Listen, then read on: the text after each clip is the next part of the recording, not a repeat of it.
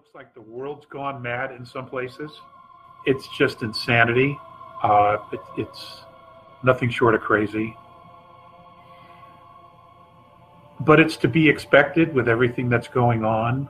Let's talk about what's going on.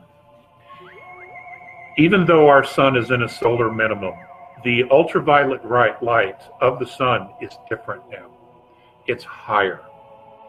And it's also broadcasting a frequency and a harmonic tone that is completely different than anything we've ever seen before.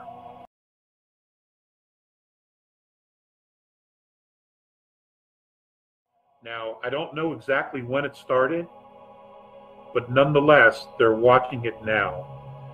Um, you know, during the COVID, they turned off most of the telescopes if not all the telescopes.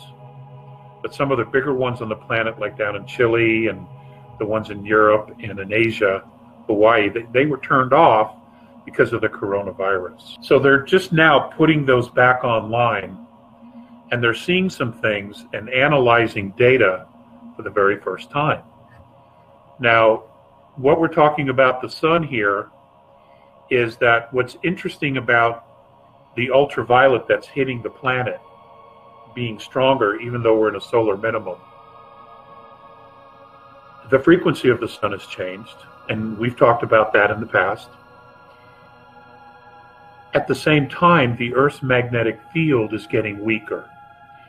And that's because we're, we're looking at a shift in the magnetic field of the planet. And you, you and I have talked about that in the past as well. Now, the clouds, the blue clouds that typically hover over the North Pole, are now being seen on the 40th parallel. That's 40 degrees further south than they've ever been. So we know that there's a lot going on with the magnetic field.